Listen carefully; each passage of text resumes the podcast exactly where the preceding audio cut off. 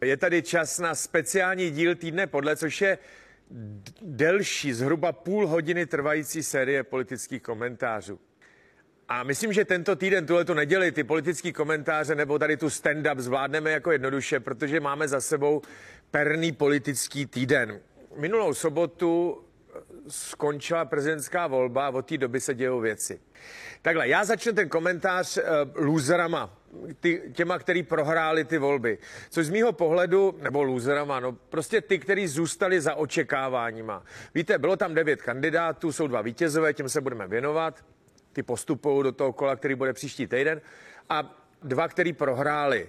Jo, ten zbytek toho startovního pole, těch pět kandidátů, dosáhli zhruba to, co se nějak čekalo, takže vlastně o tom ani nechci moc mluvit. Jo, Tomáš Zima a Marek Hilšer a Karel Diviš a Pavel Fischer, tak ty, ty dostali zhruba to, co se tak jako očekávalo, takže to je, to je takhle. A ty, který prohráli, no tak ten první je Jaroslav Bašta. Jo? Jaroslav Bašta nedosáh ani 5%, přičemž jeho domovské hnutí, ze kterého dělá poslance a prej jako tam vlivnej nebo co, dosahuje v průzkumech pravidelně okolo 12% a ve volbách naposled dostali taky asi 11%. Takže to je úplně jako mimo. Ten komentář je jako jednoduchý, no tak dobře, může to znamenat, že hnutí SPD ztrácí na popularitě, nebo to může znamenat, že Bašta je blb. Za A Hnutí SPD to dělá blbě a ztrácí na popularitě. Za B Bašta je blb. B je správně, Bašta je blb, jo. Bašta přišel s kampaní, ty billboardy, to jste viděli, odvolám vládu, ale to je jako jedno, není argument to, že to udělat stejný prezident nemůže, to nikoho nezajímá. Jejich voliče to vůbec nezajímá, důležitý je, že řekne odvolám vládu a hotovo. Takže není to tak, že by lidi zjistili, aha, Bašta je blb, protože chce odvolat vládu, i když to udělat prezident nemůže. Ne, v tom to není, jo. Je to v tom, jak on vystupoval. Odvolám vládu, na billboardu byl pěkně vyfocený Bašta, prošedivělej pán, jako rozhodnej, odvolá vládu. A pak přišel do televizních debat prostě pomatený stařík, který přesně nevěděl, kde je, takhle ty ramena, vypouklý břicho a, a já, já, ne, lidi to nevzali. Tak to je celý důvod, dál bych do toho nespekuloval a dál bych se do toho nepouštěl, jestli hnutí ano drtí SPD předtím, jak rozdrtili ČSSD, tak drtí SPD. To tak není, to opravdu ne, Bašta je blb. Tak. Mimochodem, my jsme u toho ČSSD, jo. Všimli jste si, jak oni jsou úplně, já nevím, co to znamená, to je stokholmský syndrom nebo uštknutí kobry nebo něco podobného. Oni se nedostali do parlamentu, protože je zničil Babiš, jo. To, to víme. Udělali si nový vedení, tam je ten šmarda, takovýhle lidi. A teď nejsou schopní po volbách, ani po volbách, po prvním kole prezidentské volby říct, koho mají ty zbývající členové volit, nebo koho to vedení ČSSD podpoří. Ani to nejsou schopni udělat. Tak Babiš je zničil a místo toho, aby řekli Babiš je špatně, tak řeknou, že věří, že lidi budou volit podle toho, co je nejlepší pro budoucnost České republiky. Tak určitě lidi budou volit podle toho, co je nejlepší pro ně, to je jasný. A doufám, že nikdy už nezvolí ČSSD. Minimálně za tohle. Jste předseda bezvýznamné strany. Zničil vás Babiš. Do druhého kola prezidentské volby postupuje Babiš a Pavel. Na otázku, koho budete volit, koho by ČSSD doporučilo volit, tak řeknete toho, kdo je nejlepší pro budoucnost České republiky. Tak helejte, komu není rady, tomu není pomoci, ať jdou do pekla, najdou nějakou díru do pekla a ať tam skočej. Ať je od nich už pokoj. I s lidákem, paroubkem, tvrdíkem a šmardou. A další prohrávající je Danuše Nerudová. Jo. Takhle, ona skončila třetí a je v tom pelotonu prvních tří. V politologii nebo v těch sociálních vědách, společenských vědách to opravdu funguje tak, že lidi mají v hlavě favorizovaný kandidáty. No. A říká se, že je to vždycky o jednoho víc než počet těch, kteří můžou být zvoleni. Jo. Takže v prvním kole byli zvoleni dva a lidi už před volbou favorizovali tři. To je takový, to je takový pravidlo. Jo. Ty favorizovaní kandidáti byli Pavel, Babiš a Nerudová. mezi těma třema se naprostá většina lidí rozhodovala, jo. Taky ten výsledek, jo. 70% dohromady dostal eh, Pavel a Babiš, plus asi 13 nebo 14% Nerudová, to je dohromady 85% Ty ostatní opravdu už jenom paběrkovali. Mimochodem, do příští prezidentské volby, pokud o tom někdo uvažuje, tak musí uvažovat v kategorii, že bude v těch prvních třech. Ty ostatní jsou opravdu k ničemu, ty další kandidáti. To je jenom jako čistý zviditelnění pro nějakou další politickou kariéru nebo tak, jo. Vás, řekněte mi, proč kandidoval Tomáš Zima, jo. Člověk, který já, kterýho se zapomnělo i v průzkumech, jo. To je prostě, když, jste, když někdo vyjmenovával prezidentský kandidáty, tak si pamatoval i jméno Karel Diviš, který nikdo předtím neznal. Ale Tomáš Zima pravidelně skončil tak, že na něj prostě zapomněli. Jo. Tak, tak nevýrazný člověk, že na něj zapomněli a kandidoval na prezidenta. Přeci nemohl myslet vážně, že by ho zvolili, to ne.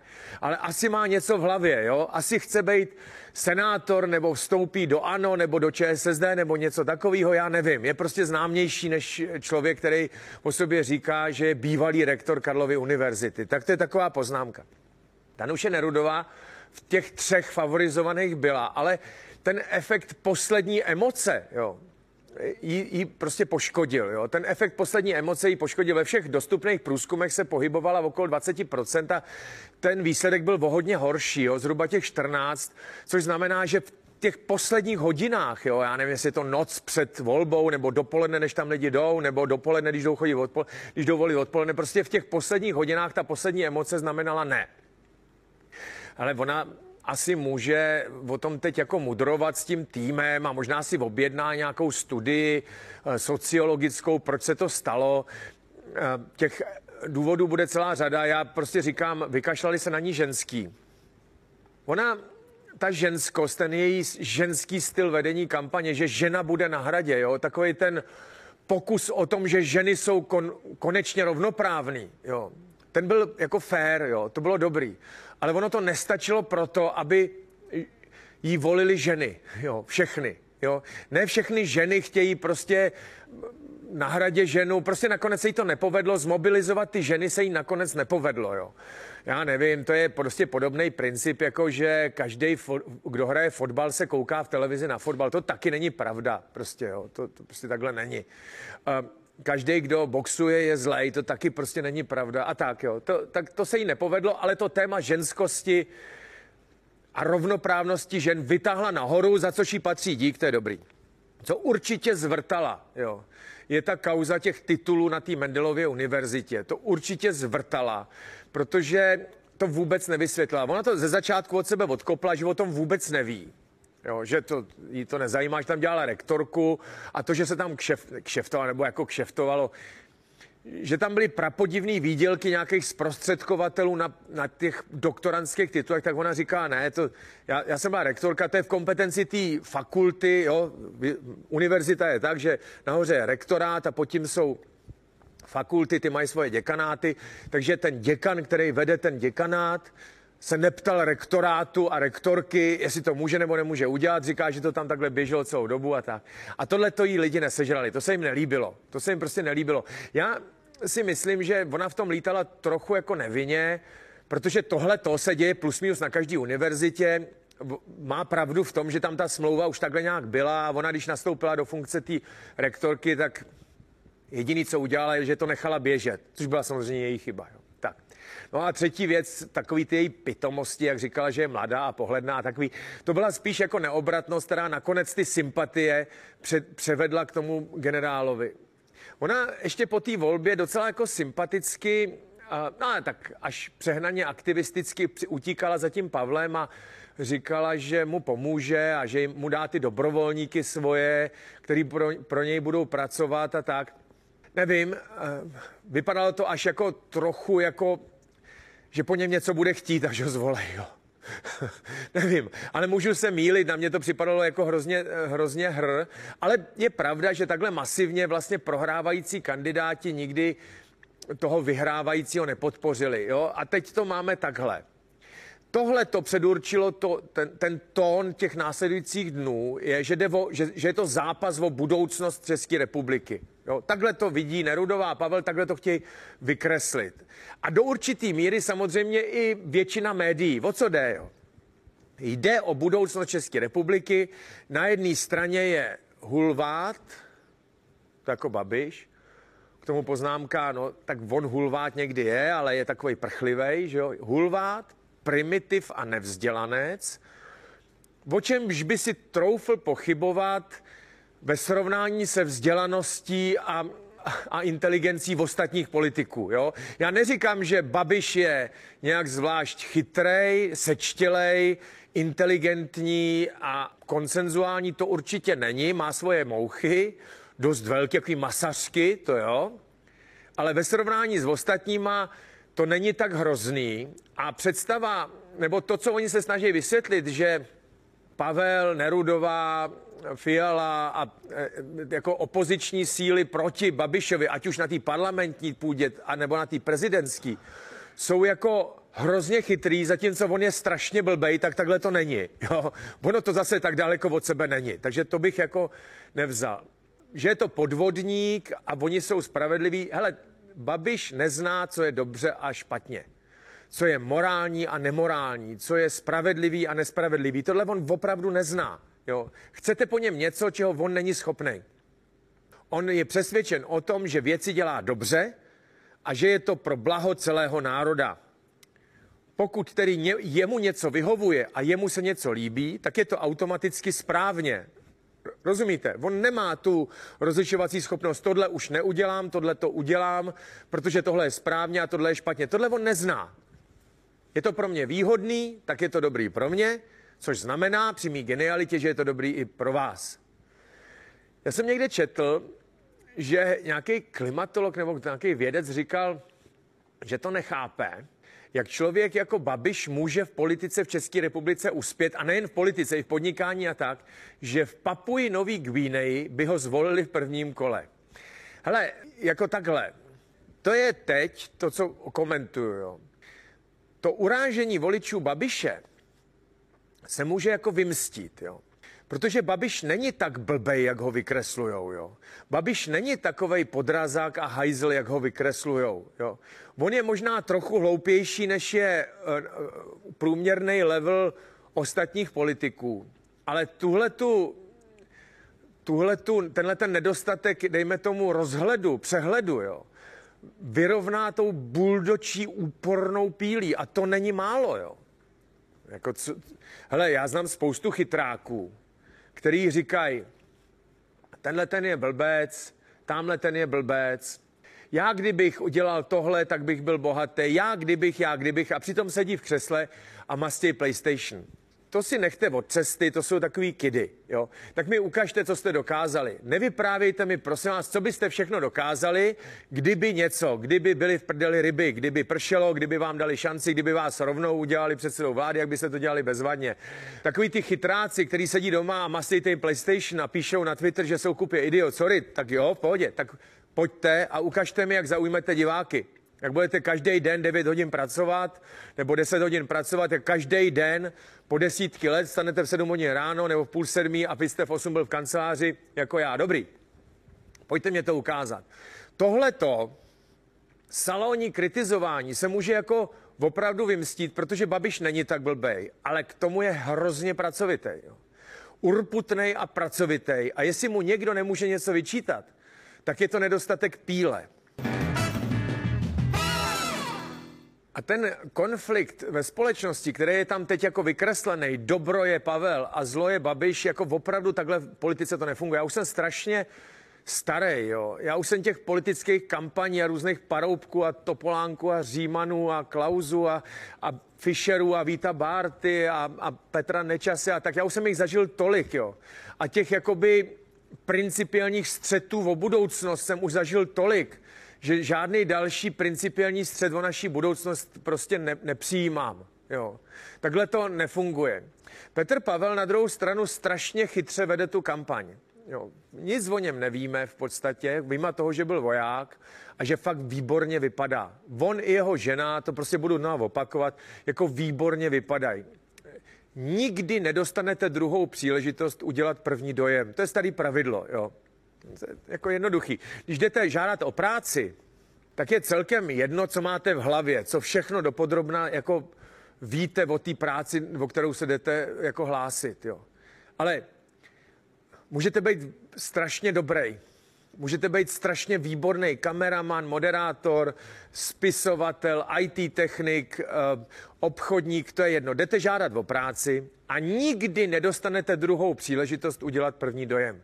To znamená, že se musíte obléknout tak, jak se očekává. Když tam půjdete ve špinavých teplákách, tak je úplně jedno, jak jste dobrý, ale oni vás prostě nevemou.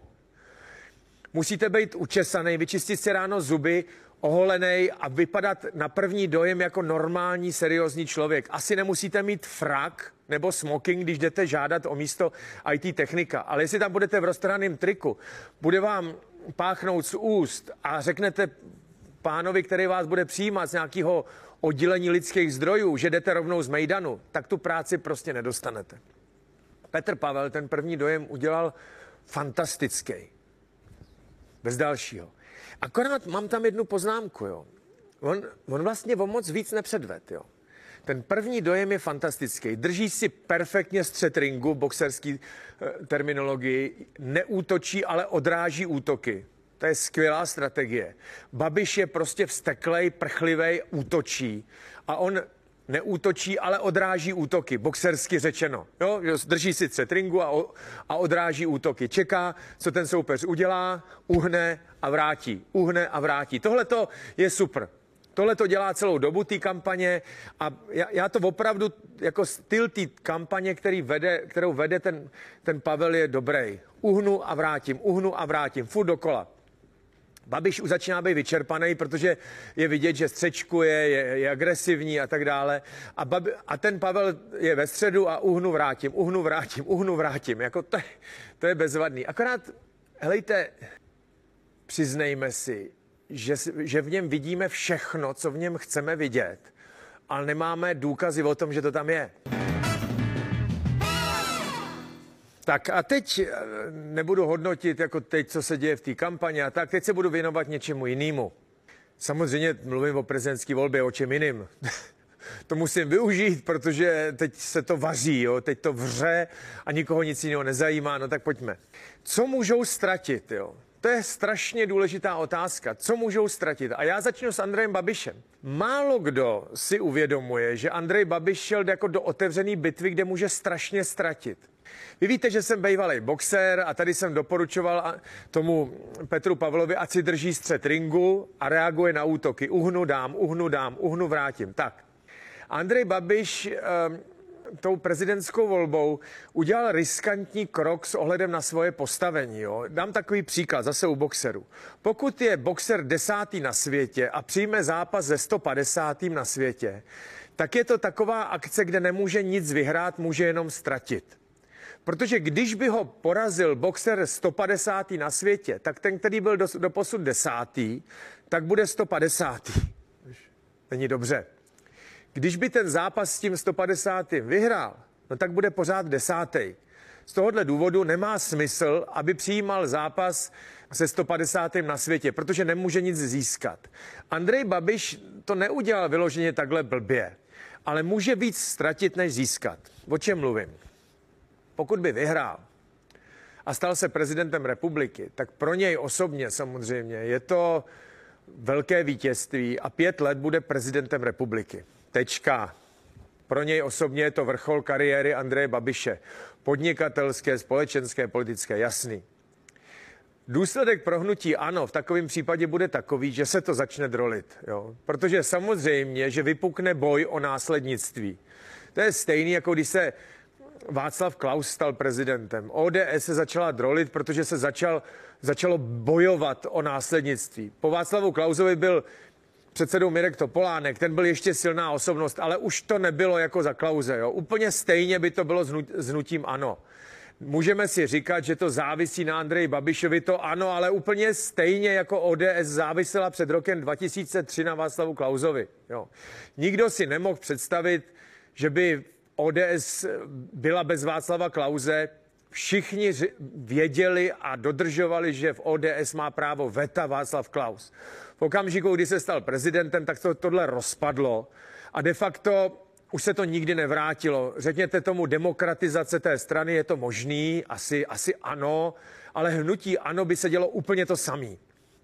Jo, za A by začal boj o následovnictví a za B už by to nikdy nebyla strana jednoho muže. Nelze vyloučit, že by se hnutí ANO od Andreje Babiše i dost odklonilo, stejně jako ODS od eh, Václava Klauze. I v ODS to nebylo hned první den, ale během jednoho, dvou roku už eh, ty, ty politické kariéry, názory šly úplně jinudy. Z největší pravděpodobností by se stalo to samé hnutí ano. Jo. To znamená, že tak. Ale pokud by Andrej Babiš nevyhrál, jo, tak je to pro něj hrozně těžký. A teď vám vysvětlím proč. Jo. Strašně riskoval a z tohohle důvodu já jsem byl hrozně překvapený, že to vzal, jo, že do toho šel do té volby. Proč? Protože když je někdo lídr, když je někdo šéf, tak prostě v politice nesmí prohrát. Jo. To, je, to je prostě pravidlo. Lidi nemají rádi lůzry. Lidi nemají rádi ty, kteří neuspěli. To prostě takhle funguje. Každý lídr politické strany, pokud jde do bitvy politické, která závisí na hlasech, jo, tak musí být strašně obezřetný a nějakým způsobem počítat s tím, že vyvodí důsledky a odpovědnost za to, že prohraje. A tady to je prostě úplně tuplovaný. Jo. Přesně z tohohle důvodu do té prezidentské volby nešel Tomio Okamura. No, vystrčili tam Jaroslava Baštu, protože věděl, že nemůže vyhrát. Tomio Okamura. Je, jeho kor jádro je 15%, což, nebo potenciál voličský Tomia Okamury by byl 15%, což v době před deseti lety, když chtěl kandidovat na funkci prezidenta, by bylo super. A hlavně by se tím zviditelnil. Teď by to byla prohra. Skončil by čtvrtý Tomio Okamura. To pro ně nebylo přijatelné, proto tam dal Jaroslava Baštu, proto do toho jít nechtěl. Mohl, ale nechtěl, protože by jako šéf SPD skončil čtvrtý. To je prostě jako když je nějaký věhlasný milovník ve, ve, v kruhu na vysoké škole nebo na koleji, kterého žádná dívka neodmítne, no tak nakonec, když mu dvě odmítnou pozvánku na skleničku nebo na večeři, tak už bude mít pun z toho, který trochu prohrál, rozumíte? To se prostě neodpouští.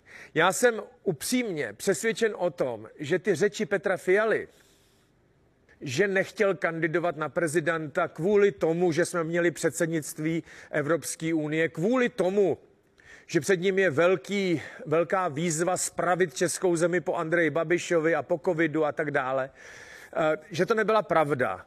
Že Petr Fiala prostě věděl, že si nemůže dovolit prohrát.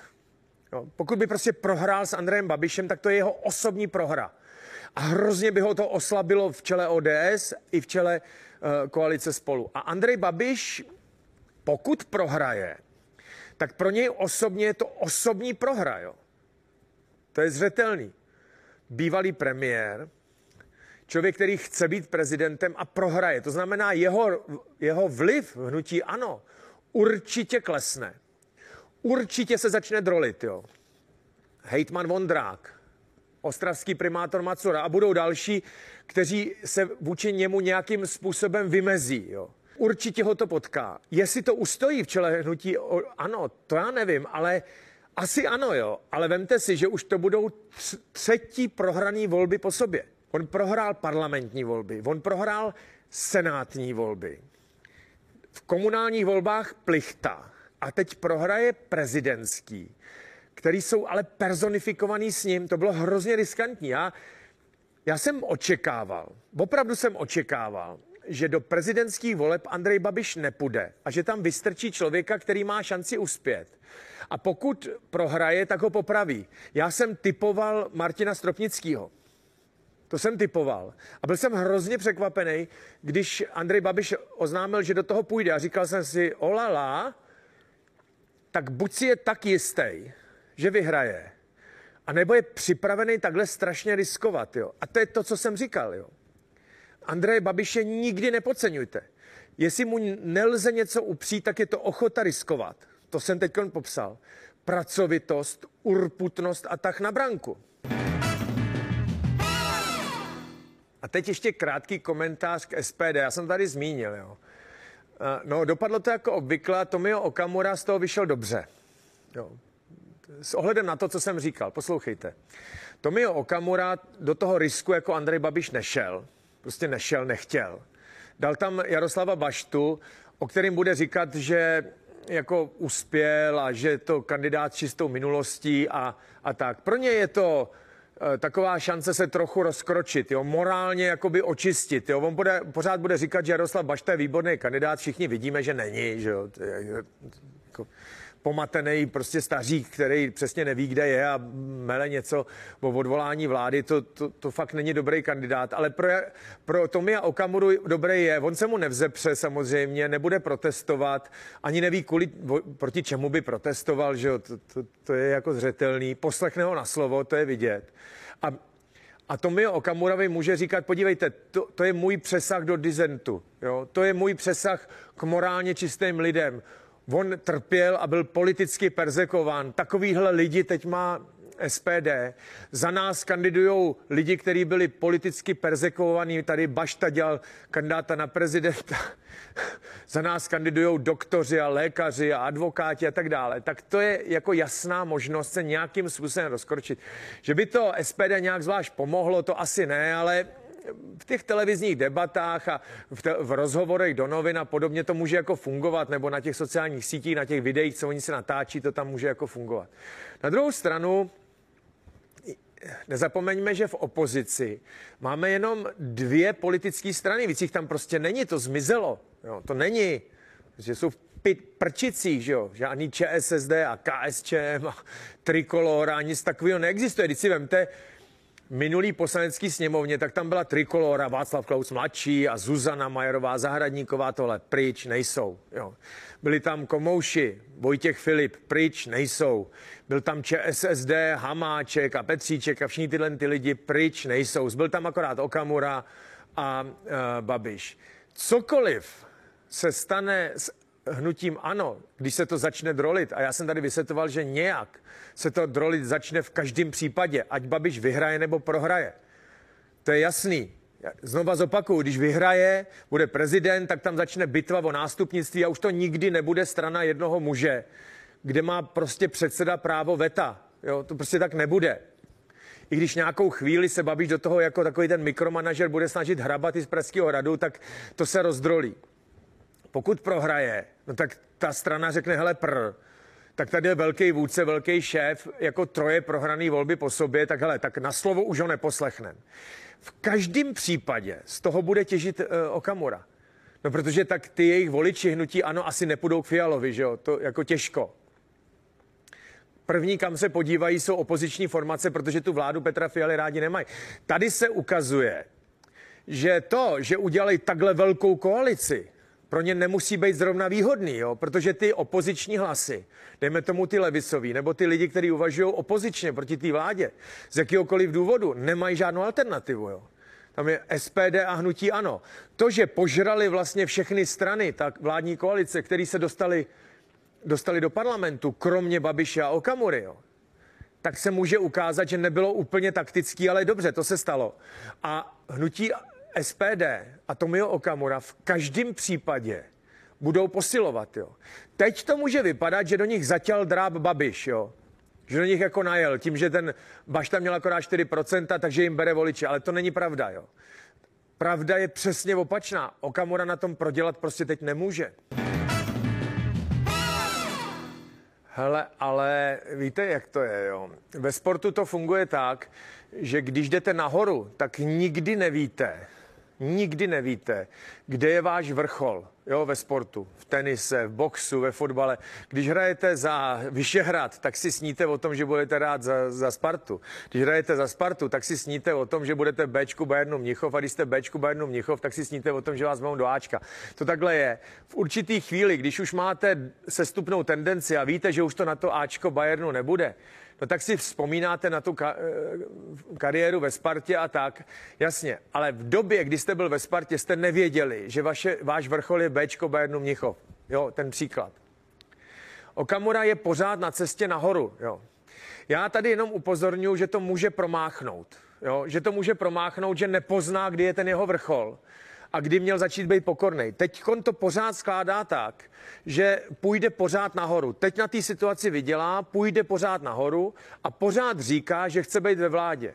Okamura je trpělivý, pracovitý člověk, na rozdíl od Babiše, který není trpělivý, ale je úplně stejně pracovitý. Jo. A počítá s tím, že za ty tři roky, až budou, nebo dva a půl roku, nebo jak to bude dlouho, eh, parlamentní volby, takže půjde do vlády s Babišem. Jo. S tím on počítá, takhle to bude skládat.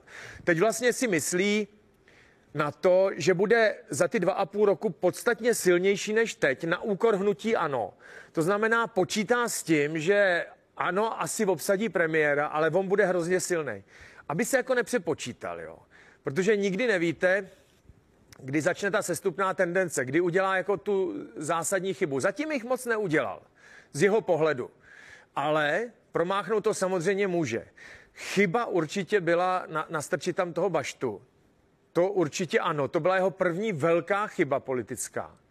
Protože on teď bude vysvětlovat Okamura, že to vlastně bylo dobře a že ta minulost toho bašty a že se rozkročí a tak, ale ty 4,5% byly drasticky málo. On si musí uvědomit jako svoje personální limity, kdy už narazil jako na strop. Jo? A tady to teda vypadá, že zásadní strop Tomia Okamury je personální.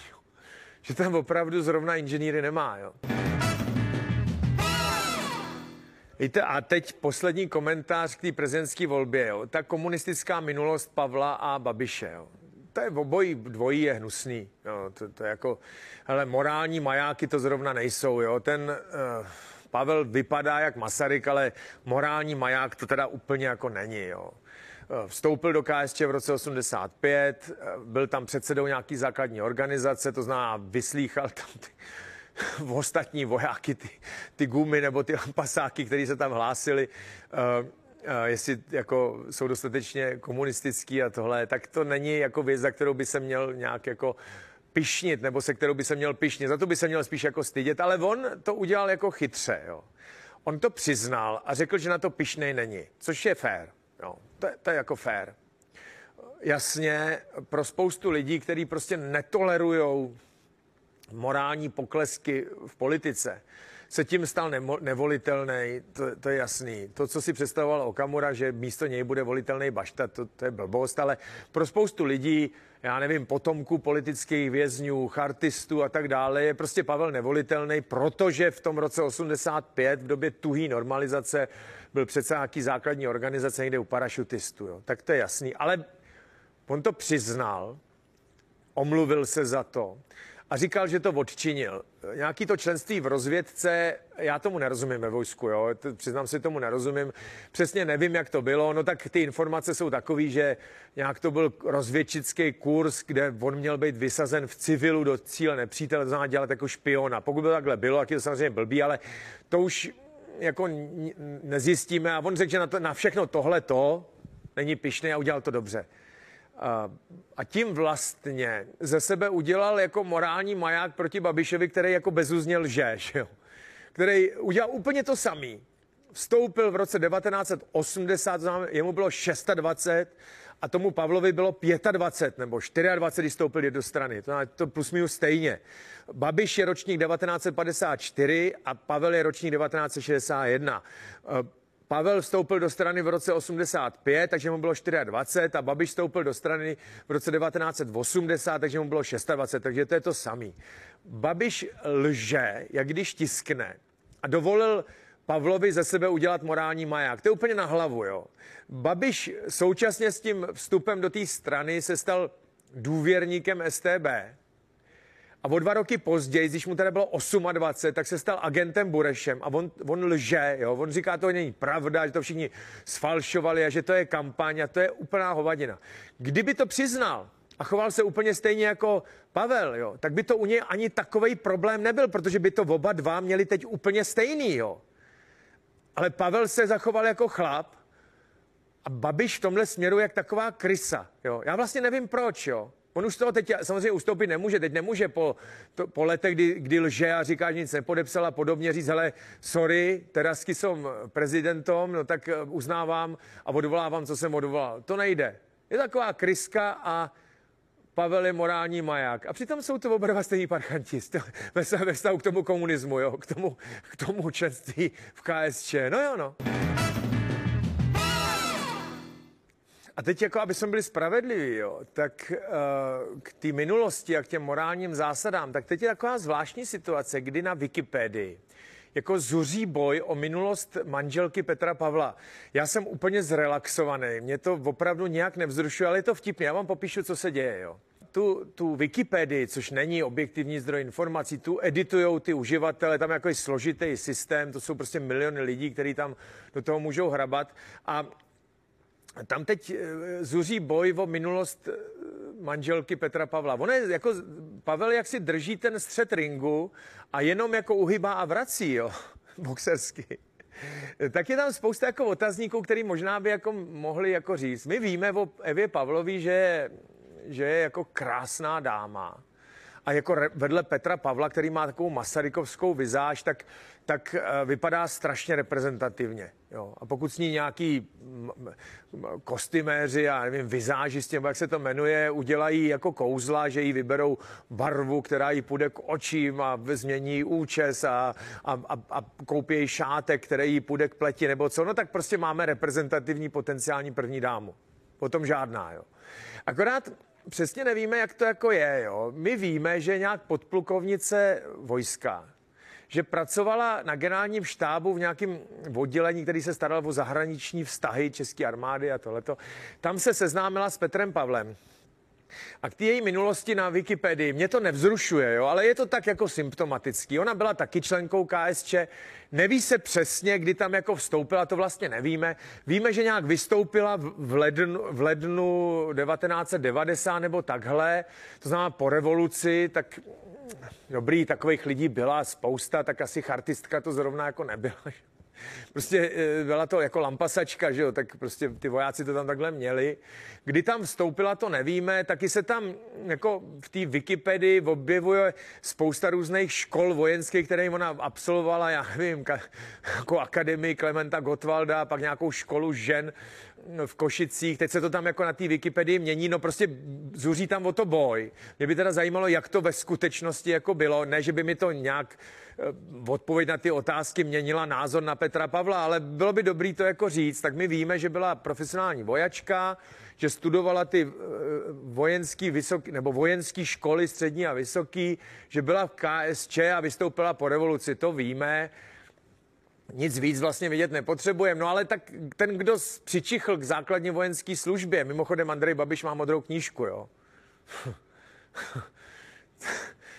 Ne, tak jako asi nevím, jestli měl astma nebo mu nebylo dobře, ale každopádně se jako službě socialistický vlasti vyhnul pravděpodobně přesvědčil, byl přesvědčený o tom, že e, být agentem STB stačí, že nemusíte ještě být v armádě, že jo? Tak mám modrou knížku. No tak u té Pavlový to tak, takhle jako bylo. Ten, kdo tomu při, přičuch, tak to bylo jako hnusný. Já si pamatuju, že nás taky vezli jako na, na exkurzi na gymnázium Jana Žižky Strocnova vojenský a teď si to pamatuju do dneška, jak nás tam vodili těma ubikacema těch studentů, že to byla internátní škola a ty říkají, tady spějí a tady se učí a tady jedí a já jsem tam jako chodil a říkal jsem, jo, na ty exkurzi, jestli něco teda nechci, tak to je studovat gymnázium Jana Žižky Strocnova jako vojenský.